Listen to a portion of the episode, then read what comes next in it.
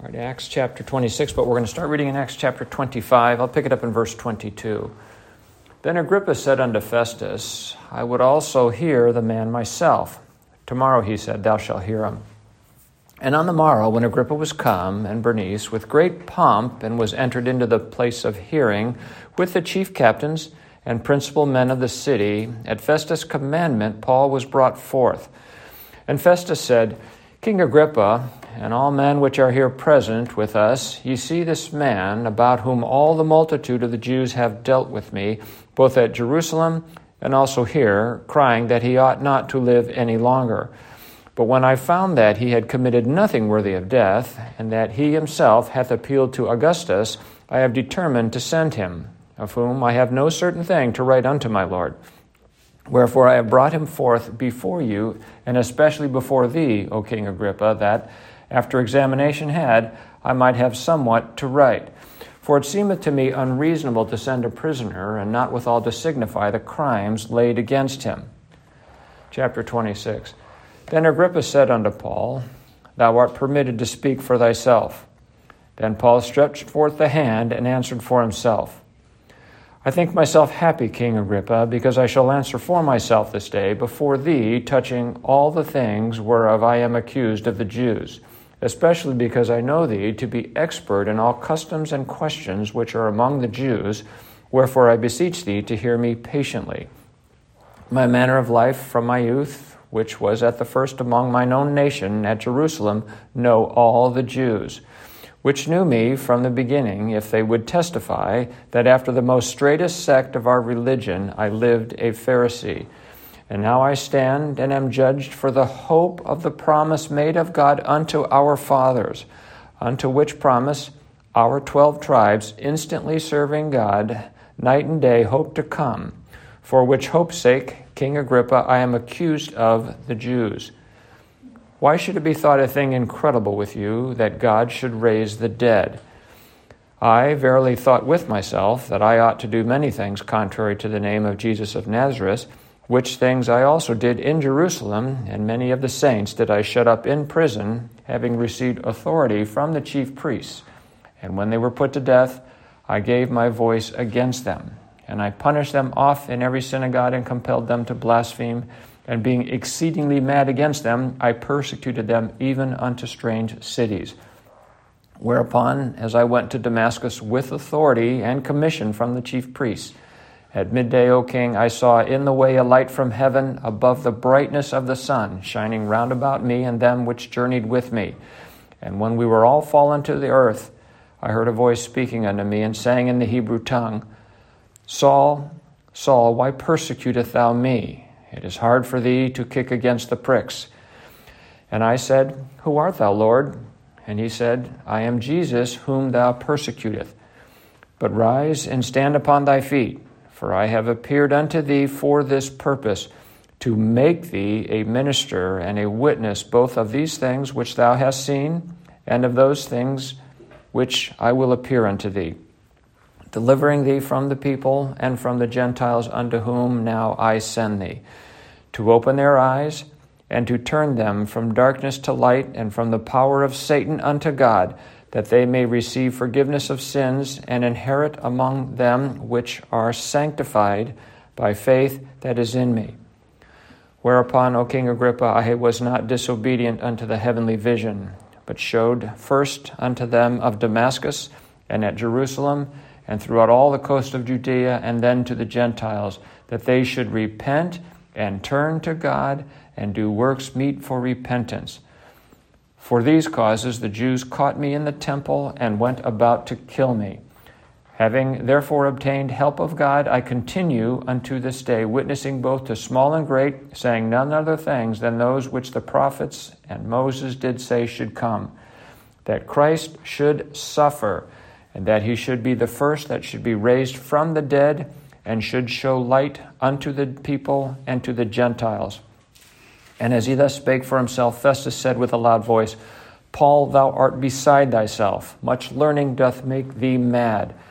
But he said, I am not mad, most noble Festus, but I speak forth the words of truth and soberness. For the king knoweth these things before whom I speak before whom also I speak freely. For I am persuaded that none of these things are hidden from him, for this thing was not done in a corner. King Agrippa, believest thou the prophets? I know that thou believest. Then Agrippa said unto Paul, Almost thou persuadest me to be a Christian. And Paul said, I would to God that not only thou, but also all that hear me this day were both almost and altogether such as I am, except these bonds. And when he had thus spoken, the king rose up, and the governor and Bernice, and they that sat with them. And when they were gone aside, they talked between themselves, saying, This man doth nothing worthy of death or of bonds. Then said Agrippa unto Festus, This man might have been set at liberty if he had not appealed unto Caesar. And thus is the reading of God's word. Thanks be to God. Um, let's open with a prayer. Our Heavenly Father, we would ask that you would open this word unto us, that we might appreciate the things that thou hast set before thy children, thy saints, that they should go forth into the world and preach the gospel, and they will indeed suffer resistance and persecution along the way. Give us strength, O Lord. In Christ's name we pray. Amen. Um, what you have set before us well, let me just mention to the folks I gave a handout to, what you have there is kind of a list of the major players throughout this section here. And I had to write that out for my own benefit so that I could keep these people straight, because this is the kind of the order that things take place there in terms of who the Apostle Paul is brought forth before. So you can read that. We covered it last week, but you'll find that there's uh, interesting relationships between all of these uh, people that are set before us here. Um, I would have you take a note uh, on the spiritual side of things that um, Herod um, is a type of Satan. And so there are four Herods set before us as we move through um, two in the Gospels and two in the book of Acts here. The first Herod is overtly antagonistic towards um, uh, Christ. He endeavors to kill him, and he kills all of the children round about the coast of Bethlehem. He's replaced by his son Archelaus, and um, it is when uh, Mary and Joseph come back from Egypt, that when they learn that Archelaus reigns in his father's stead, that they go and settle in um, Nazareth. And then um, we have Herod the king in Acts chapter 12. And what's interesting about him is you recall what happened to that Herod when he lifted himself up with pride in Acts chapter uh, 12. What happened to him? He was eaten of worms and he was struck down dead. We have before us here uh, King Agrippa, which would be his son and uh, King Agrippa is um, with his sister Bernice. They are the son and daughter of the very same Herod that was killed in Acts chapter 12, struck down with pride when he came in there, lifting himself up. And so we know that Satan would en- uh, endeavor to lift himself up. We read about that in Isaiah chapter 14, verse 11 and 12. Um, and so here comes his son right in here in Acts chapter 25 with great pomp. That's verse 23. So nothing's changed. But um, what you see in the scripture respecting Satan is that um, he's overt initially in the Bible, where he comes and he um, deceives Eve, and, and, and sin enters into the um, equation. And then we talk, we read about him in uh, 2 Corinthians chapter 11, where he comes as an angel of light. So he comes appearing, and his ministers come uh, as ministers of righteousness. So you see King Agrippa here. he appears to be a nice fellow, very reasonably minded, um, but he doesn't free Paul. Paul still is going to go to Rome, and Paul's still going to do the things that the Lord wants him to do, and he's going to essentially continue with this process where Paul is going to go to his uh, death. So not overtly, but still underneath the, um, the surface of things, you have somebody that is in opposition to the gospel. Now, in verse 23, we can appreciate here that it says here that they come into the place of hearing, and it says that they are with the chief captains and principal men of the city. Um, there was, according to Josephus, at uh, Caesarea, a um, five garrisons um, of four, five cohorts of Roman soldiers there, and a cohort is a thousand men. So there are about 5,000 Roman soldiers stationed there. So it was a, a city that had a great deal of Roman um, presence. And so this is the largest, I should say, the most dignified and distinguished audience to date that Paul is going to preach the gospel to. So there's quite a number of people in this room in terms of the chief men of the city, and people that can exercise influence in the places that they go. So God is taking Paul along this journey where he's preaching at a, um, a higher and higher, uh, in a higher and higher political arena, if I can use that language. Eventually, he's going to preach before Caesar himself. They turn the page over and look at Acts chapter 27, verse 23 and 24. And this is in the midst of the storm of the sea. In uh, verse 23 of Acts 27, it says there, uh, uh, Paul speaking, For there stood by me this night the angel of the Lord, whose I am and whom I serve, saying, Fear not, Paul, thou must be brought before Caesar. And lo, God hath given thee all them which sail with thee.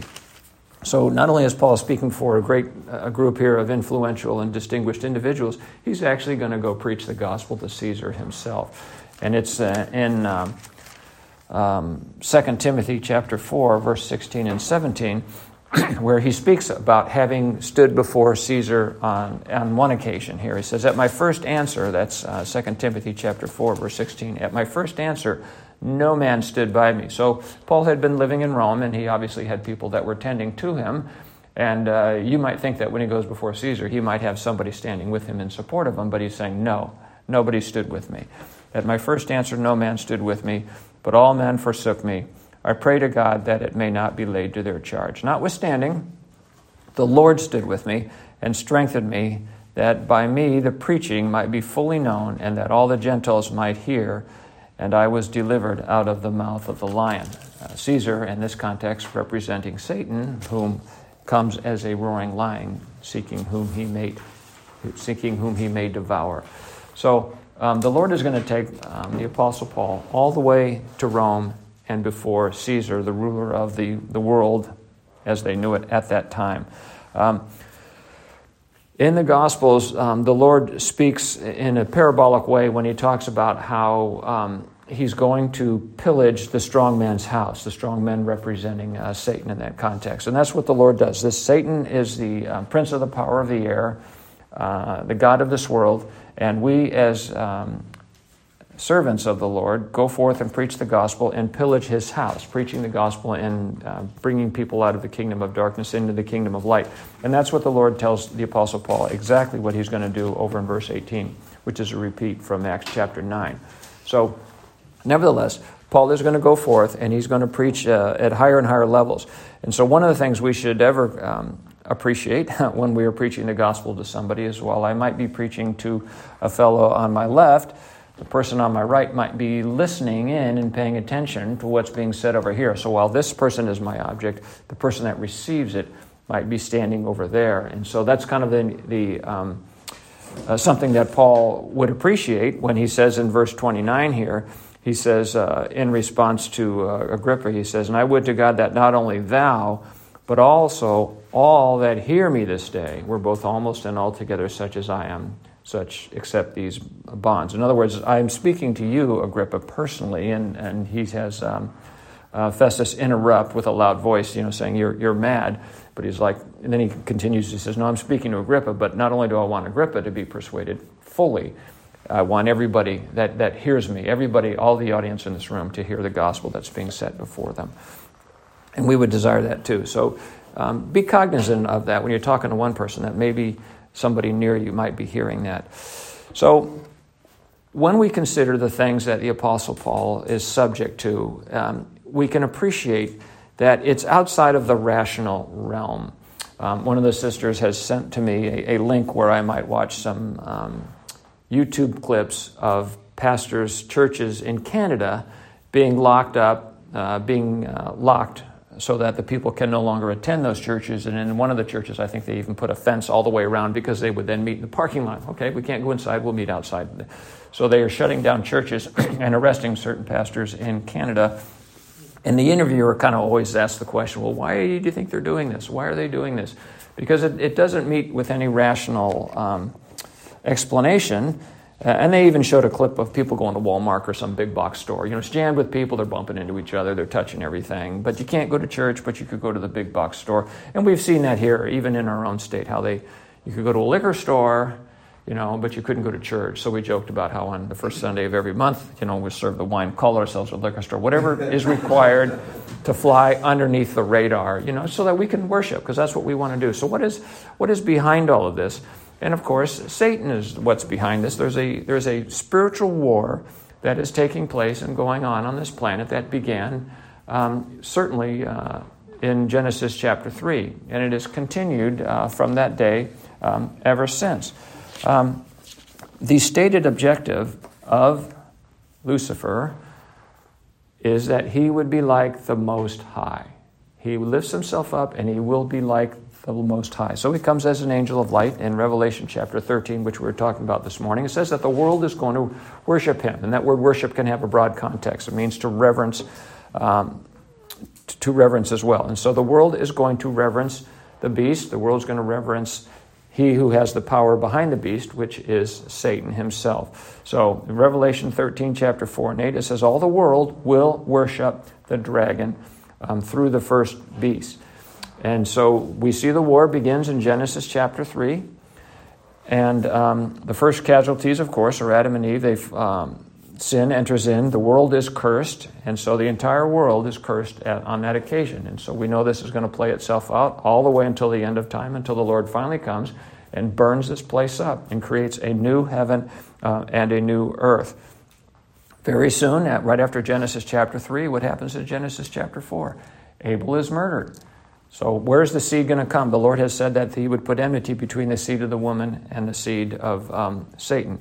So, the next thing that happens is we see that Abel is murdered. And so, Seth would be the one. Next one.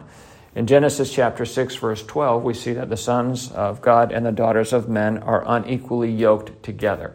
And so, what Satan would endeavor is that um, rather than Christians marrying only Christians, he would like to see Christians marry non Christians, which would pull their hearts away from the Lord. And the Lord warns the Israelites of that in Deuteronomy. He says, Hey, don't give your sons to their daughters, and don't take your daughters unto your sons for wives, because they will turn your hearts away from the Lord. And we certainly saw that with King Solomon, who took uh, quite a number of wives. And um, as a result of that, he put up idols, uh, even in the temple. He, he made idols for his wives. They turned his heart from the Lord. Um, so this continues all throughout the uh, history of Egypt. We see that in Numbers chapter 22 1, where Balak hires Balaam to curse Israel, which he can't do. He can only speak the things that the Lord tells him to do. So what does he do? he suggests that they commit fornication with the Moabites. Again, we're going to breed the Israelites out since the seed is supposed to come through them. In 2 Kings 11, Queen Athaliah kills all the seed royal.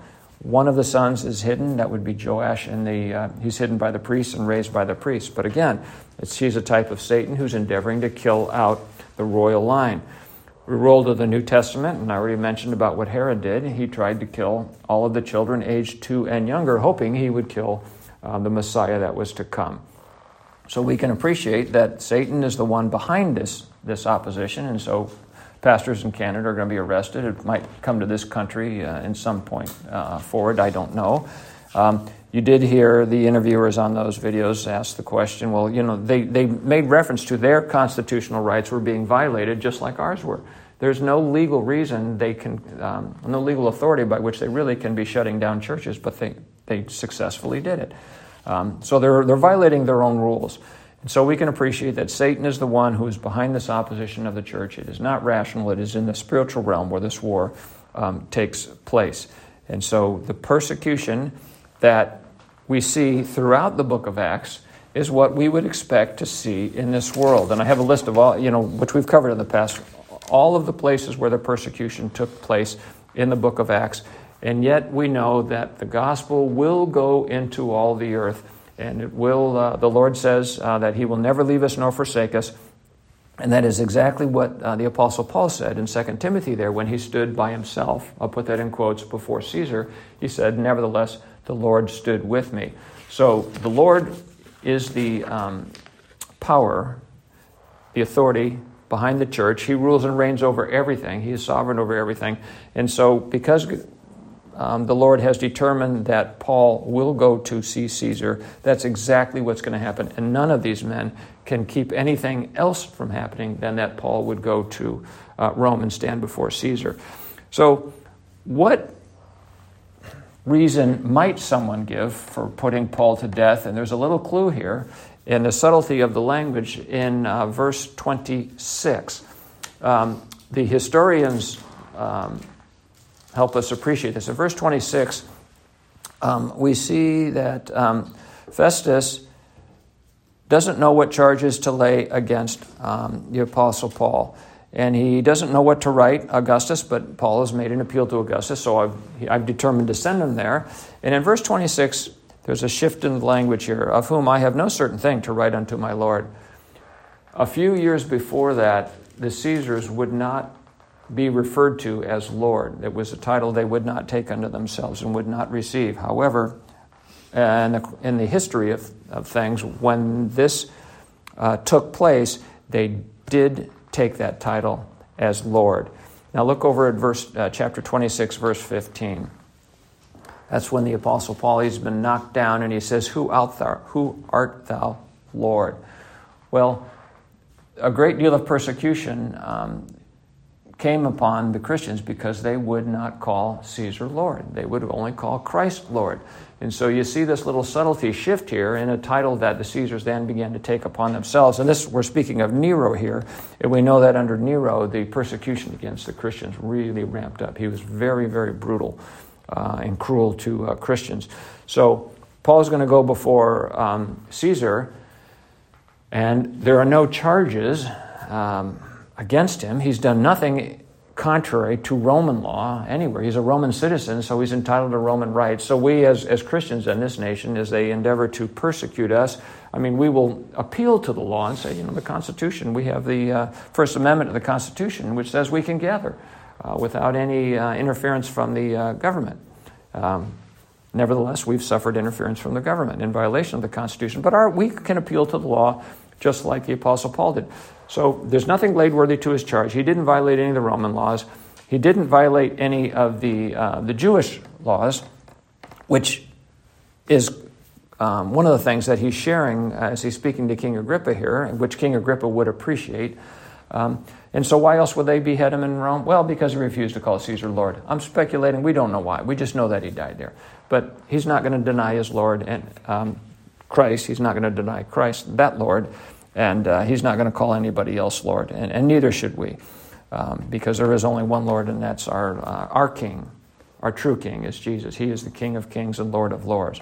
So, um, continuing now to, to chapter 26, um, he has no charges. He doesn't know what to charge him with. And it, quite frankly, I would be embarrassed to send a man in bonds to Caesar and, like, what's he doing? Why is he here? There's no charges he can lay against him because he has not done anything. Certainly done nothing worthy of murder. And not only has he done nothing worthy of murder, in verse 31 of Acts 26, they, um, the, the conclusion is when all of these people have talked to themselves, talks amongst themselves, this man has done nothing worthy of death or of bonds. He should not even be incarcerated. There's no reason why, this, why he's got bonds on him. And in a very conspicuous way in, in verse 1, um, we see that when Paul stretches forth his hand here, obviously, he's, one of the things that he's showing is that he has um, chains on his hands. Now, he says he's happy here that he would speak before King Agrippa, and uh, Festus makes a similar comment that he, he's, he's glad that uh, Agrippa is going to hear this. Um, this comes from Josephus, that um, King Agrippa was an expert in, the, uh, in Jewish laws. Obviously, he's fourth generation Herod, who had ruled in that area for quite a number of years, so he's ought to be intimately uh, familiar with uh, Jewish laws and the things that are going on there. But Josephus says that he was the president of the temple and temple treasuries. Now, I don't know what that is because it's not an office that appears in the scriptures, but nevertheless, he was politically um, um, attached to the uh, Sanhedrin and the things that were going on in the Jewish council. Uh, Josephus says that he had the power to appoint the high priest. So Agrippa ought to know what things are going on here. And certainly over in verse 26, when the, uh, the apostle is making appeal here, he says, this, this thing was not done in a corner. He's speaking of the crucifixion. None of the things that took place with respect to uh, what the Jews were doing in Jerusalem was done in a corner. I mean, the, we know that the temple sits on a hill, for goodness sakes. And so the entire temple sacrificial system was always speaking about what to do about sin and what's the point of having a sacrifice and talk about the forgiveness of sins if there is no resurrection. I mean, what's the point? It, it defies logic that you would have a, San, a, a, Sadducee as a high priest, which they did during the time of uh, Christ and uh, with, um, I think perhaps during the time of Paul here too, that they were Sadducees. Sadducees don't believe in the resurrection. What in the world you are doing on the Day of Atonement, I have no idea if you don't expect there to be um, a judgment to come and a uh, resurrection. So in verse 3 here, he says, I'm glad that um, I get to speak before you because I know thee to be an expert in all uh, customs and questions which are among the Jews, wherefore I beseech thee to hear me patiently. so I'm glad that I get to talk to you in front of this group here because you know about what, um, what the law is. And so he begins to give, give, a little bit of his genealogy in terms that I have been here and uh, been associated with this process since my very youth, and I was raised as a Pharisee, which is the most straightest sect of the religion um, with respect to what the Jews um, have come to appreciate. As a result of being a Pharisee, then King Agrippa would certainly know that Paul knows the rules of engagement for temple um, sacrifice, for coming into the temple, and therefore he would not do, as a Pharisee, he would certainly do nothing contrary to their laws, because not only did they obey the law, but they added to it and um, were the more zealous to pursue um, a legalistic approach to God. Um, and so he says in verse 6 here, And now I stand and am judged for the hope of the promise made of God unto our fathers. Well, what is the hope that was made unto them? What was the promise? The promise was that the Messiah would come. I'm being judged here because of the hope. And he says, Under which promise our 12 tribes, instantly serving God uh, night and day, hope to come, for which hope's sake, King Agrippa, I am accused of the Jews. Hey, the hope has come, Christ has come. They're still waiting for the Messiah to come. And so uh, that's what I'm being um, um, charged with, or that, that's why I'm being uh, persecuted, is because of this hope, is because of Christ. Christ comes in the volume of the Scripture. We read about that in uh, Psalm chapter 40, I think it's verse 7. Lo, I come in the volume of the book, it is written of me. I come to do thy will, I delight to do thy will, O, o my Lord, my, thy law is within my heart. Christ is what everything in the Bible speaks of. And so uh, Paul has, has understood and appreciated that Christ has in fact come, which the historical narrative says he did in fact come. And so he's speaking also of the resurrection. And I mentioned last week that every single time Paul comes before these people, he's talking about the resurrection. Last Sunday, we were in John chapter 6.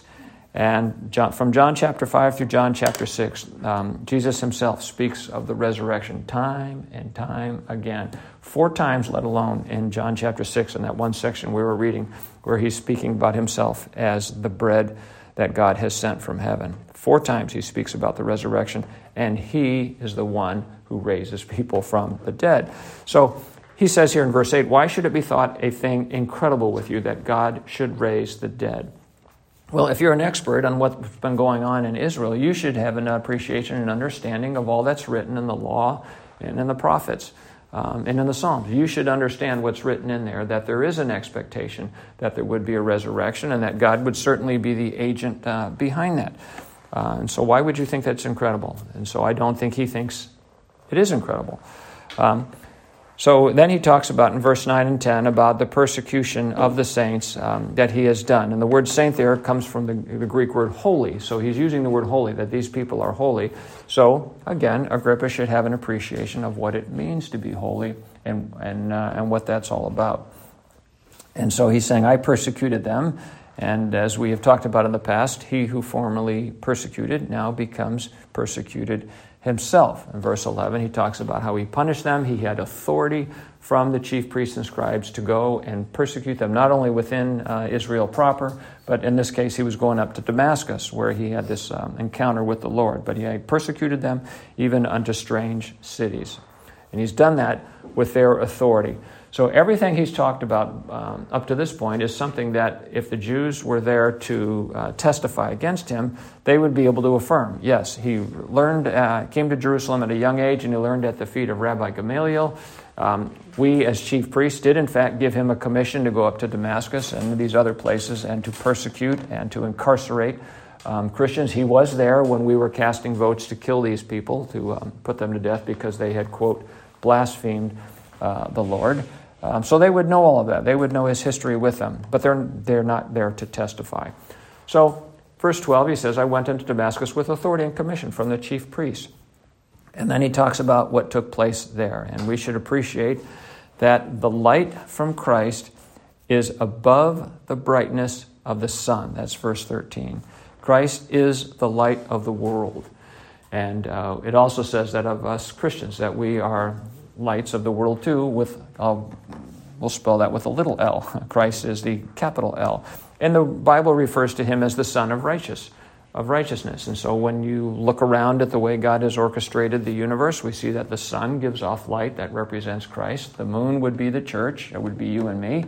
And the degree to which we walk in uh, conformity to the Lord, in obedience to Him, and spend time in prayer and meditating upon the Word, that we would give off His light. Uh, we would reflect that light. So uh, walk in disobedience, and just like the moon goes through its phases and the light uh, um, wanes, that your light too and your testimony and your witness will wane too. So it's incumbent upon us and prudent for us to spend time in the Word and time in prayer and time with the Lord so that we can reflect um, His light um, to a greater degree. So he says here, they, were, they all fell to the ground. And uh, the Lord says to him, calls him by name because the Lord knows all of his sheep. He calls his sheep by name and they know his voice. And we see that with Paul. He knows his voice because it immediately says, um, Lord, what would thou have me to do? he knows exactly who he's talking to. Um, he says, It's hard for thee to kick against the pricks. And that's in the context of like a shepherd's goad, a, a uh, stick, if you, if you will, that has a prick, uh, a, an end on it that's pointed there you, where you can move an ox in the direction you want it to go. And that's what the Lord does with his people. Um, he shepherds them, he leads them, he comes behind them, he uh, leads them where he wants them to go even before you were a, a believer. Even before you were a believer, he's leading you and he's shepherding you and he's taking you where he wants you to go. And so what he's what he's saying here is that you know I'm kind of pushing you in a direction here and you're resisting it. Without a doubt, those people that uh, the apostle Paul had compelled to blaspheme had been preaching the gospel to him. I mean, he wasn't just grabbing them and, and, and, uh, putting a mask over their mouth. They were speaking to him and probably sharing the gospel to him. Um, yes, thank you. um, that's what's happening today. Masks are being put over people in church. um, so he had heard the gospel, and the, you're resisting it, and so that's the way it is. The carnal mind is at enmity with God, and unless God reaches out and uh, illuminates you, gives you ears to hear and eyes to see, you will not appreciate Christ for who he is. He's got to shine that light in your heart that you will see the glory of God in the face of Jesus Christ. And so the Lord does that very thing to the Apostle Paul. And so he says that you're persecuting me. I am Jesus whom thou persecutest. And uh, again, it's incumbent for us to appreciate our unity um, with God through Christ and how any persecution against you as a Christian is against Christ himself. He is so um, one so much unified with us that it's an attack against him personally. And um, they will deal with him over his, his persecution of you. Um, verse 16, but rise and stand upon thy feet, for I have appeared unto thee for this purpose. This is why I've appeared to you, to make thee a minister and a witness. And I've shared with us that, that uh, often misquoted verse, ye shall know the truth, and the truth shall make you free. It doesn't set you free, it makes you free. Christ works with you every step of the way to make you free.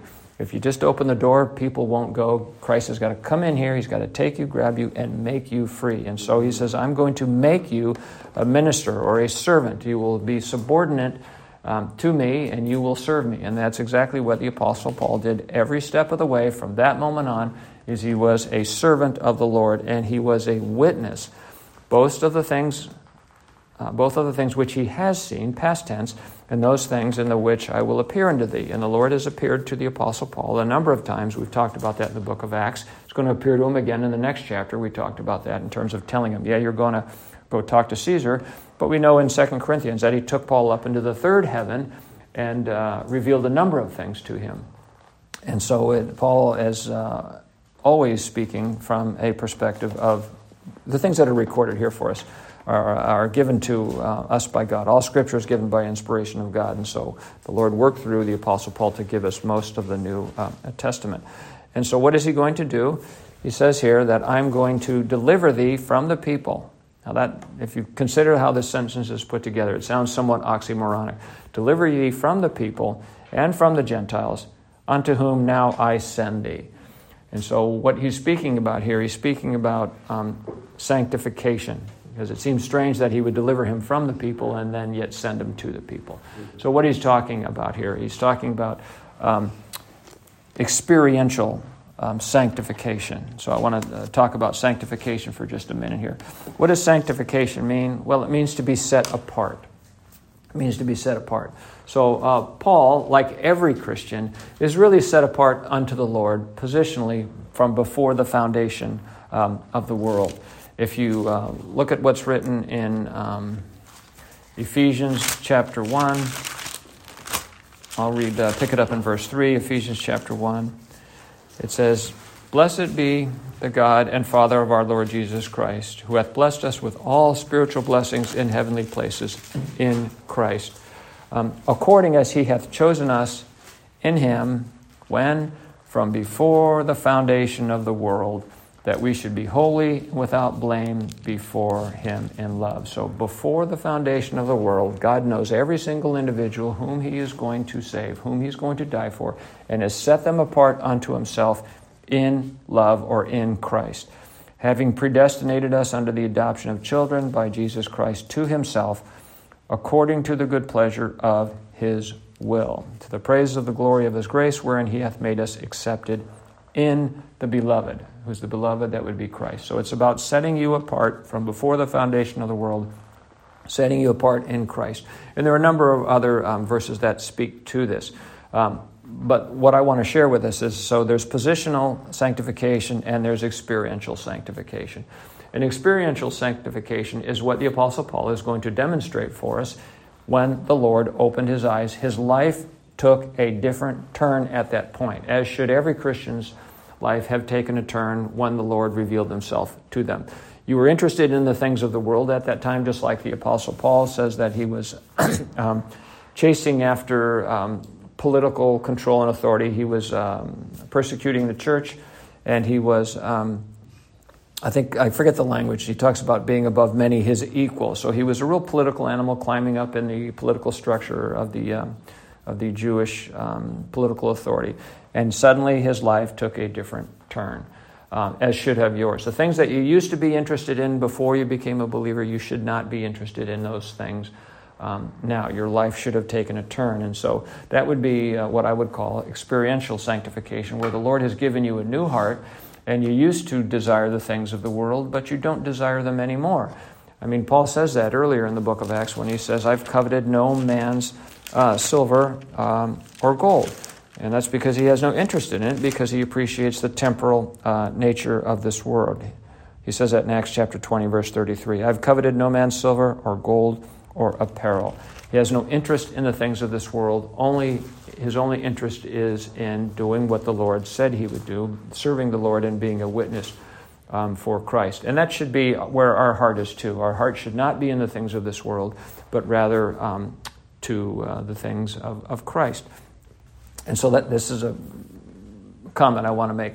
The, the church has, in the past, let's say, I'll call it 22 years, uh, sometimes they get caught up in things that are happening, so much so that they're not focusing on Christ as much as they should.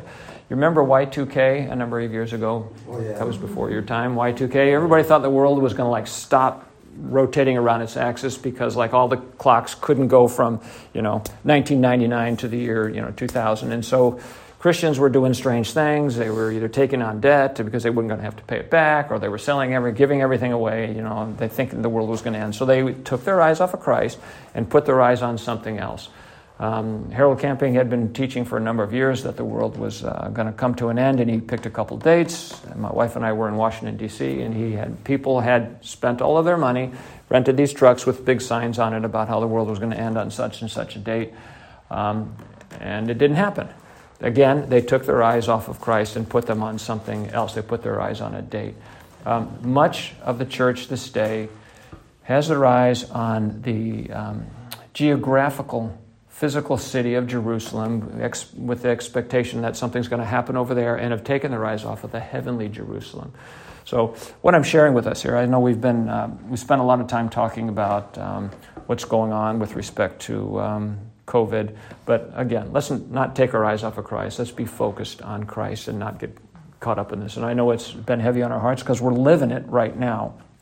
But, uh, any event, I just wanted to make that comment. Let's always keep our eyes on, on Christ because that, the Lord has made us servants and witnesses. And I don't know when He's going to pull the plug on this earth, but I know that when He pulls the plug, I'm going to glory. um, so, what is He going to do? He says, I'm going to send you to the Gentiles um, to open their eyes and to turn them from darkness to light and from the power of Satan to God. That is exactly what Jesus says he is going to do. In Luke chapter 4, when he's in the uh, synagogue, he reads from a section of Isaiah chapter 61, verses 1 and verses 2, halfway through, I think, verse 2. That's what we do when we preach the gospel is we translate people from the kingdom of darkness to the kingdom of light, from the power of Satan to the control and authority of God, that they may receive the forgiveness of sins and inheritance among them which are sanctified by faith that is in me, Christ. So all, all of this is rooted in, in Christ. And so um, Jesus says to his disciples uh, on one occasion, I think it's in, let me see if it's John 14, 12.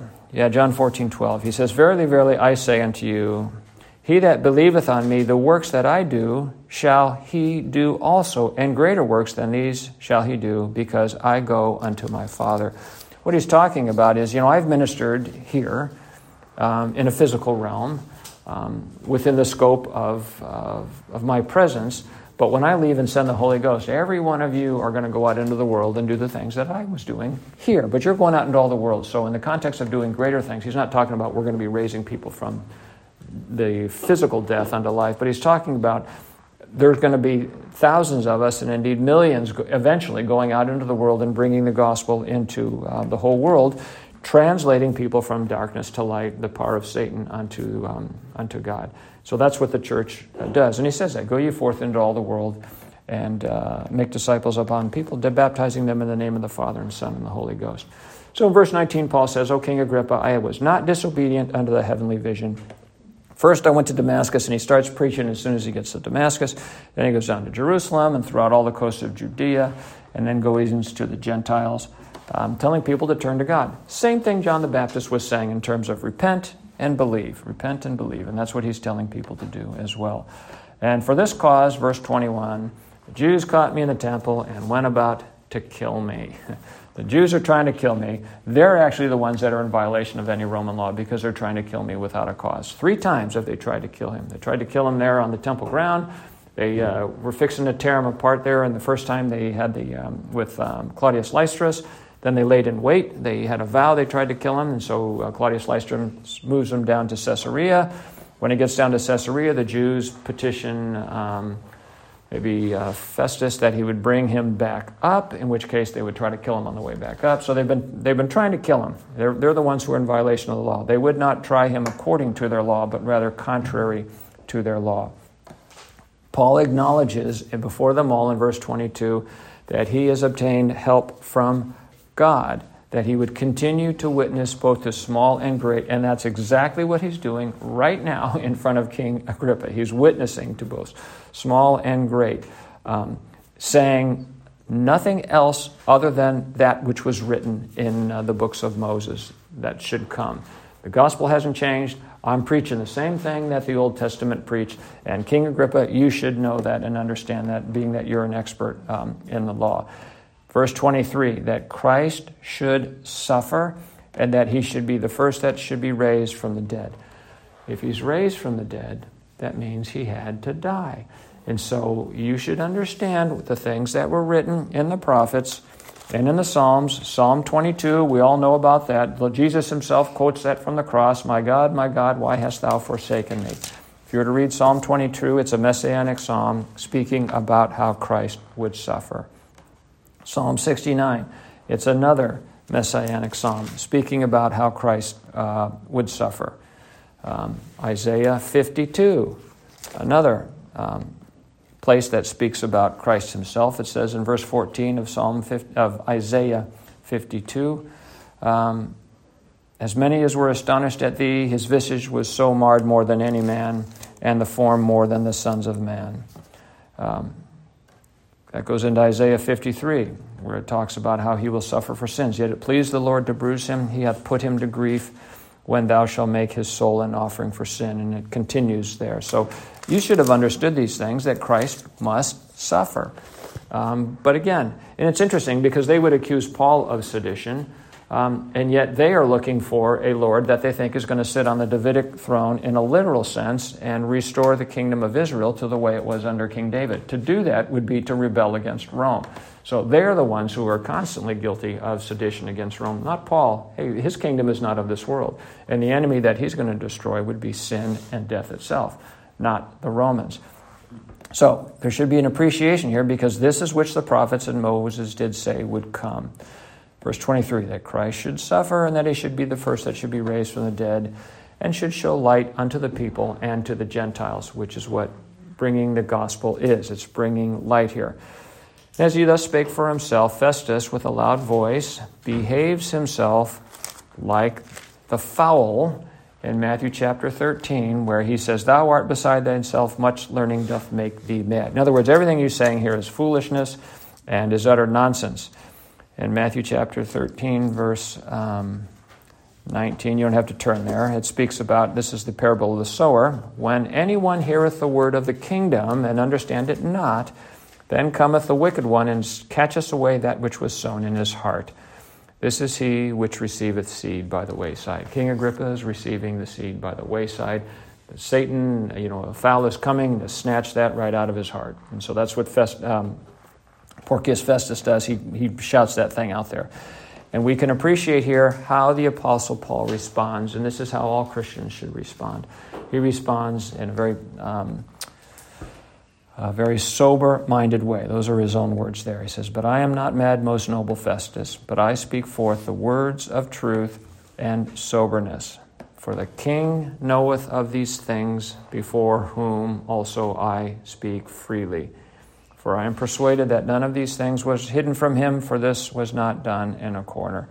He doesn't strive with Festus. He doesn't get sidetracked, doesn't get pulled into an argument. He's not going to remake his case here. Hey, I've preached the gospel here you know, it's incumbent upon you to receive it, and we know that the Lord would have to apply it to his heart. But I'm not going to argue with you, I'm not going to get into a debate. He just preached the gospel, and I think the king Agrippa says, Believest thou the prophets? I know that thou believest. And so here we have this uh, appreciation between an intellectual understanding versus a belief in your heart. And we know that uh, Romans chapter 10 speaks about how belief must be in your heart. Um, I'll say it again the gap between the head and the heart is as wide as eternity and as deep as hell. Cannot be crossed by, the, by man. Only God can move that information down to your heart. So Agrippa does not believe. He says, Almost thou persuadest me to be a Christian. You can never persuade somebody to be a Christian. If you do persuade them, they will have only an intellectual apprehension of it, and there will come a day when they fall away from it uh, because they gain the ground through rational means and they will lose it through rational means as well. They will persecution will come. Uh, we just made an, a reference to the um, parable of the sower. Persecution will come. Things will come up in their life, and they will no longer um, hold intellectually to those truths. And so you cannot convince somebody, and you should never try to. because if you do, you just kind of set them up. And so you should always uh, help them to appreciate that only God can make them, can open the word to them, and only God can apply these truths to their heart. So you're going to find in your Christian walk, I'm speaking to you younger people, that there's going to be people that claim to be Christians, but 20 years from now, they will not be walking in the faith. Um, the book Pilgrim's Progress has, is wonderfully illustrative in this, and I've seen it in my life in this community, having been, this is the longest I've ever lived in any one place, but I've seen it over the years how some people that will come into the church and they will go.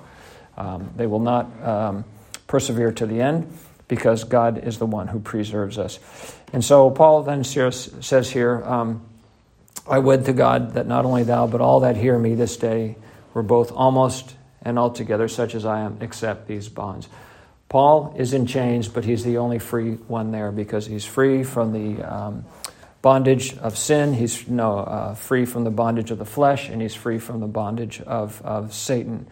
And so here they get up. The king gets up with his sister Bernice and the governor, and they all confer amongst themselves, and they all agree hey, this guy has done nothing worthy of death nor of bonds. And then Agrippa says to Festus, This man might have been set at liberty if he had not appealed unto Caesar. And so the die is set, the cast is set. He's going to go to Caesar. And I don't read of any more witness to Israel, so I have my notes here. Israel's doom is sealed. They have rejected the gospel again. And uh, thus it was written in the scripture that they would do that very thing. And so they have nothing to do but wait for God's judgment upon them, which is going to come in 70 AD. And so we will close with that.